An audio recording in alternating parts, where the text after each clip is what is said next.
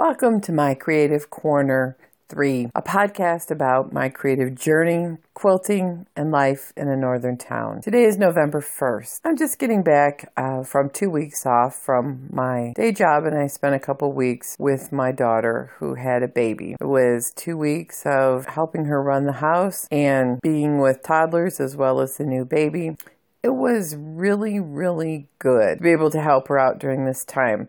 I will say that um, I'm pretty tired. Um, working is pretty sedentary for me as I sit at a desk most days, and so being active with toddlers and um, taking care of all the business that needs to be done. Felt like I was uh, getting myself whipped into shape, eating healthy, and um, really just slowing down and finding out what kinds of things are super important in life. Um, you might not know, but I do watch a lot of TV, especially having it in the background. I went without television for two whole weeks. I did go with a little bit of uh, football on my tablet. Watched a few Netflix programs after the kids went to bed. I've been catching up on old X Files programs from the 1990s. Got myself completely scared um, I don't do well with those. So, with the Halloween weekend and all the horror movies, no, that is not my thing. I was able to think about what I wanted to do with my quilting when I got home.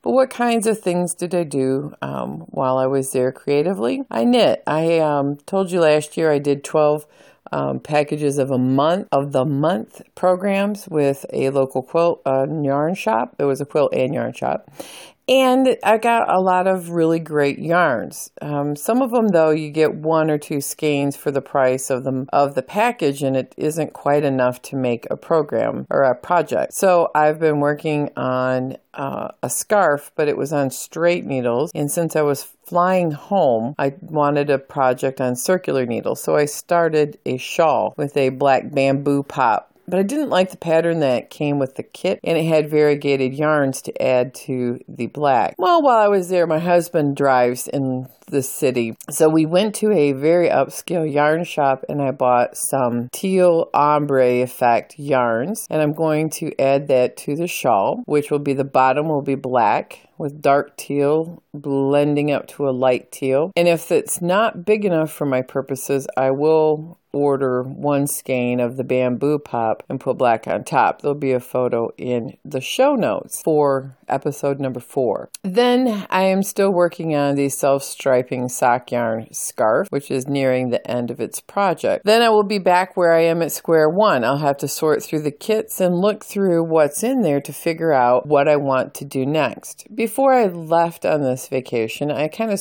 had a swipe of the slate and it's all clean. I finished up all my quilting projects, everything at work was caught up, so that when I returned, the, everything, including my house, was fresh, clean, and ready to go. Well, my problem is now I can't really figure out what I want to do for a quilting project. So I attempted to start one yesterday. I got my 60 degree triangle. I had a pattern for making bordered 60 degree triangles and then interlocking the triangles. Really didn't like the process, don't like the stretchy borders, and that's like a very wanted to use my Tula Pink stash on that, and that was what was used in the photo. And it really didn't serve the purpose of trying to preserve some of the large prints, and I didn't want to deal with these borders that keep waving in the wind on me. So I'm going to try that a different time on a different project. I've been looking around the internet and I'm finding some really nice quilt patterns out there with interlocking blocks.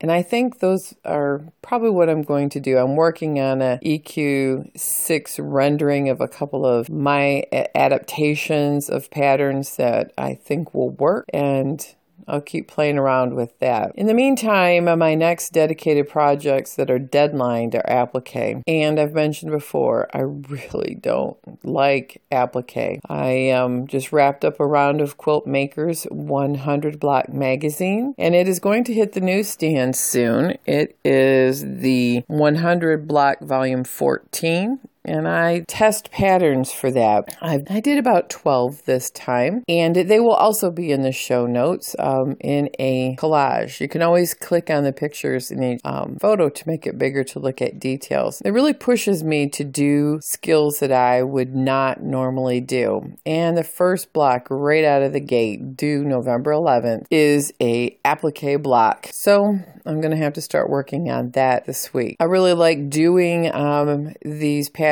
because it forces me to read patterns, check for mistakes, be detail oriented, and then at the end of it, I get a thank you um, bundle from Quilt Maker magazine, including two magazines and usually some fabric to go in my stash to help replace the fabrics that I use in doing their block. And I was not disappointed again this time. It's a fat quarter stack of blues, and I think that um, that'll make a lovely lovely quilt. So when I um, start going through all of my stuff, I'm realizing I'm wrapping up my long arming projects for the holidays, and I have um, some non deadlined quilts, and that's great because now I can kind of relax and work on things at my own pace, and maybe add in a quilt or two of mine that's in the queue that need to be quilted. I also belong to a um, friend group that is uh, quilting related. We really are more of an inspirational group where we, we meet once a month and um, we usually do challenges. And this uh, challenge is a raw edge applique flower with multiple layers. It was um, in a magazine probably 10 or 15 years ago by Pat Sloan. It's like a raw edge applique rose. You take that rose and then you quarter it and then you remix it up with rose pieces around. And it's a real modern, funky looking block because because none of the edges have to line up. And Then they're all on a yellow background. It makes a very, very interesting quote. But I don't like applique Raw edge scares me that it's going to bunch up because you're not supposed to fuse the pieces down. Um, this is just like uh, makes me break out into cold sweats thinking about how I'm supposed to do this. And um, the presenter is one of my very good friends, and she goes, "Don't sweat it. It's really easy." Oh, applique is not real easy. I can do paper piecing. I can do a lot of things, but applique it just scares me. So the good news is we only have to make three of those blocks.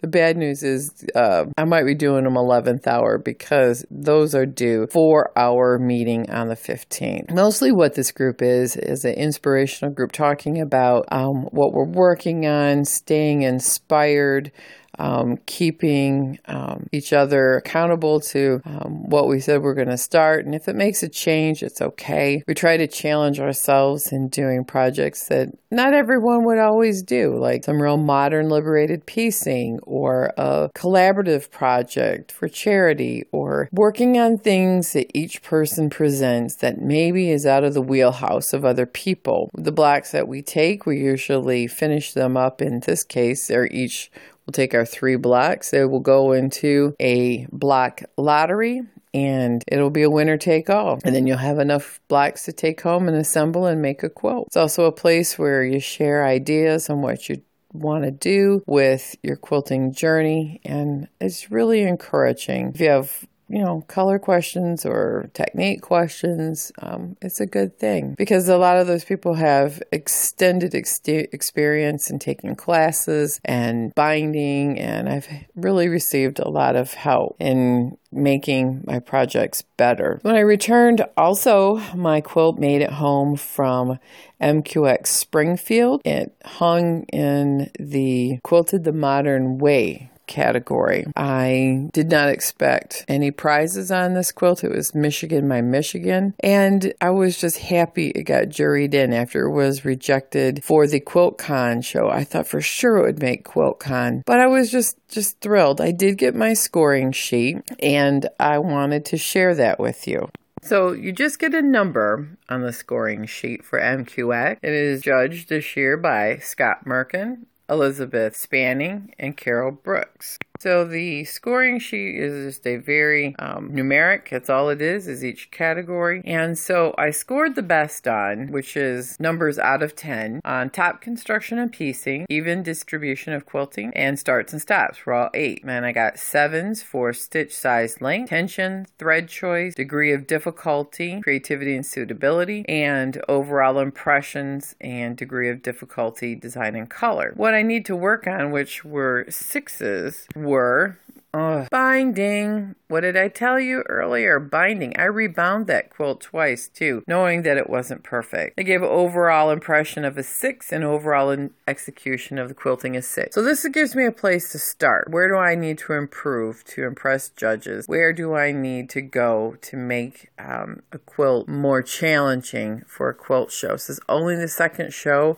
that I've had a quilt in where it was juried in. And quite honestly, I've only been to about five or six quilt shows in my life, most of them local shows with um, everybody's quilts from the guild in the show. So MQX sounded like it was a great time. Um, I got to read the program and I saw some of the quilts that hung there. They also had some unique quilts for um, clothing and all kinds of art things. So, one of these days, if I have the opportunity, I'm going to attend one because they look very interesting. The Michigan, my Michigan quilt had one paper piece star in it, and it was rest of it was improvisationally pieced. I was trying to go for a Gwen uh, Mars an inspired um, sampler, well, you know, sample, you know, sketch. That's the word. She's doing little sketches. Thinking that maybe someday I'll make a larger improv piece. But uh, this is a wall hanging that is designed to go in my sewing room and it represents all of things that Michigan means to me. Northern stars, you know, lumber floating in the Great Lakes because my grandfather was a lumberjack. Um, tourists driving up curvy road, northern lights in the forest. In the middle is about mid Michigan, where all of the windmills and had some paper pieced pinwheels in there and uh, farm. And so I quilted lots of different um, agricultural fields. So that's what the whole quilt vibe was about. And I, I just thought most people who look at it don't get it. They don't get the quilt. They need the story. They need to read it. And then I get the that's nice. Um, I get that a lot, actually. Uh, people who don't get uh, why I do a lot of what I do. Um, what are you going to do with it now? I get a lot. Um, this isn't a bed quilt, so what are you going to do with it now? Um, you're making and knitting or doing something, and what are you going to do with it now?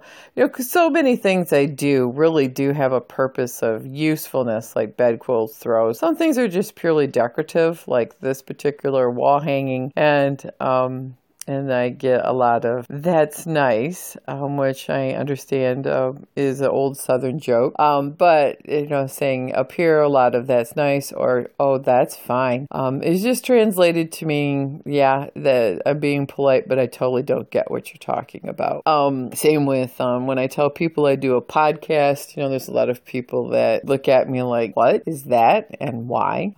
So anyway, that's my modern Michigan quilt. kind of in the heart of of, you know, traditional quilting land, but I'll be honest, you know, Gwen Marston has had a huge influence in this area for her very long career.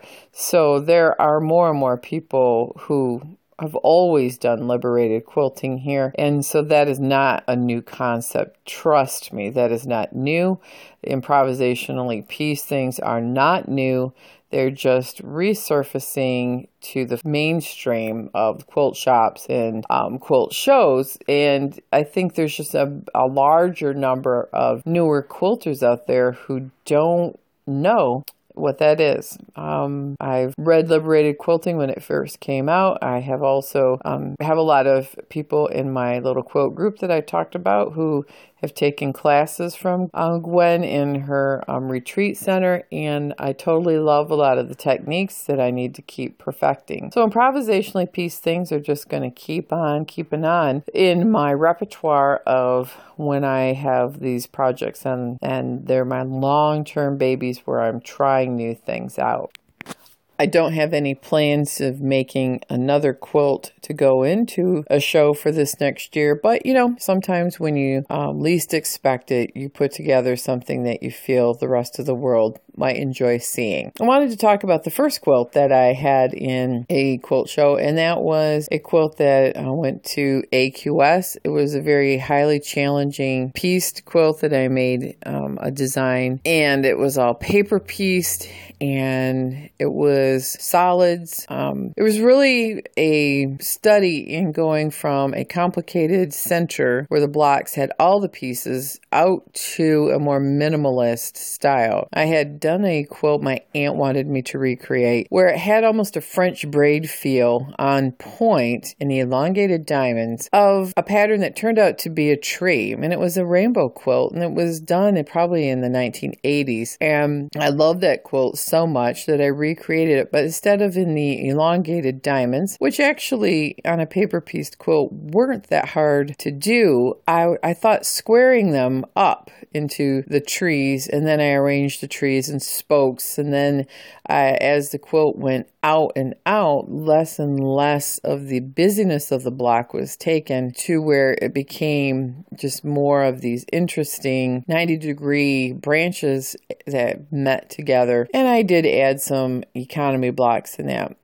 Really it was mostly it was in pinks and blues and then they had spatterings of other brightly colored um, solids for accents and i quilted it in a zentangle style but it was a larger quilting. I guess I didn't realize that you had to do micro quilting to be um, higher scoring in shows. But again, this particular quilt uh, I spent a long time on. I created it specifically to try to get into a quilt show, and it did. And you know, I was really discouraged because it was like lightning in a bottle that year. I had done a lot of things, and I felt that my might have some um, quilt experience and quilt um, mojo that was going to take me to other shows. And then after that, uh, everything just fell out the bottom. It was a couple years of dry spell of not exactly knowing what shows uh, we're looking for to make it a new thing. Then I decided, why am I doing that? I should be making quilts that I want to make. And then if I feel that they're of a quality enough that could be shared, then I would do it. And that's really been my approach since. You know, it's about being at the right place at the right time. And that's what's happened with the two quilts I've had that have made shows. And I know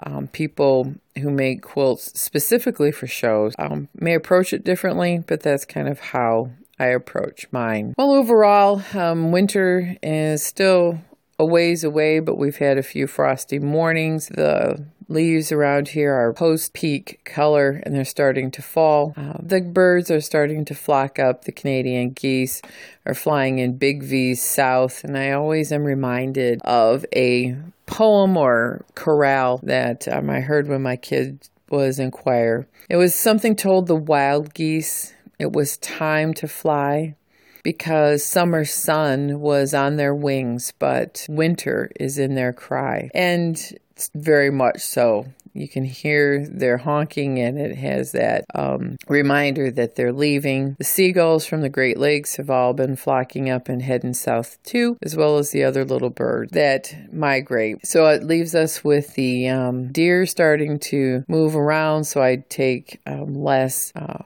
country roads to to the work commute, and I've been taking main roads. Um, the fog is starting up in the morning, and I'm expecting snow. And so the best thing that ever happened was when I came back from work, I was told I didn't have to do my two to three day commute over to the lakeshore to our other office, and that I'm busy enough in my main office that is only a mile and a half from home that that is my assignment now after my temporary assignment over there two and a half years ago. I'm thrilled. That means I have time. I come home at lunch, I quilt, I sew, I do laundry, I have hours in the week, less wear and tear in the car, and yahoo! I don't have to drive in blizzards to get to work and burn up vacation time if I can't make it. So, you know, life is very good in that respect. And so I'm going to be able to um, continue to be closer to home and be able to do all of the creative and crazy things that I wind up doing just because I want to try them or study them and do exercises and colors, exercises improv, or maybe even an exercise in futility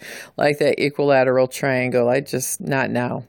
Try it another day. So, overall, that's where we're at in the creative journey. And I think that I have been sorting through my stuff and finding my tatting shuttles and looking at all the makes and models that I have. Some are my great grandmother's, some of them are mine. I still have edging that I'm doing for um, some of the uh, kitchen towels by the roll that you can buy at quilt shops. Um, this is a linen, it's a beige with um, teal stripes and a brown or gold stripe on it. So I have I have a edging on that I found that I need to finish, and I have a couple of other little things that I need to finish, and a couple big things that are UFOs. Yeah, the longest UFO in my life is over 20 years and it's sitting on my dining room table.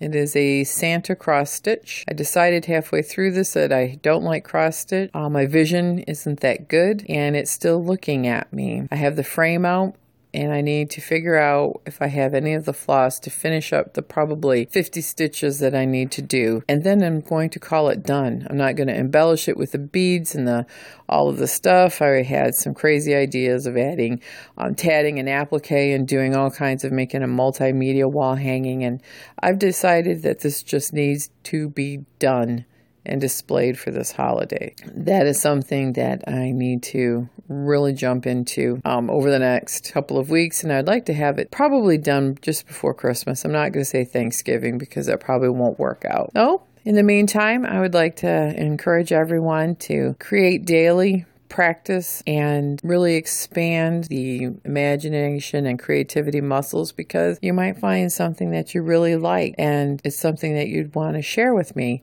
or the rest of the world because that's where I'm finding my creative jump starts come from, really. Not always social media and Instagram, even though they are some great sources, but it's really talking to other people and seeing what they're doing that has given me a lot of inspiration. If you'd like to see the show notes, it's at www.mycreativecorner3.wordpress.com. And this um, podcast is listed on iTunes, Stitcher, and Podbean. Thanks, everybody. Leave a comment so we can continue this conversation as the next podcast comes out. Thank you. As a postscript, I would like to thank Jay, the art quilt maker for making a comments on my blog and I'd also like to thank Frances the off kilter quilt for making comments and leaving comments. I have to say, I read a book while I was on my vacation, and it was written by Frances Dowell. It's called Birds in the Air, and I really enjoyed the book, and I highly re- I recommend anyone who likes to read and likes quilting to find this book and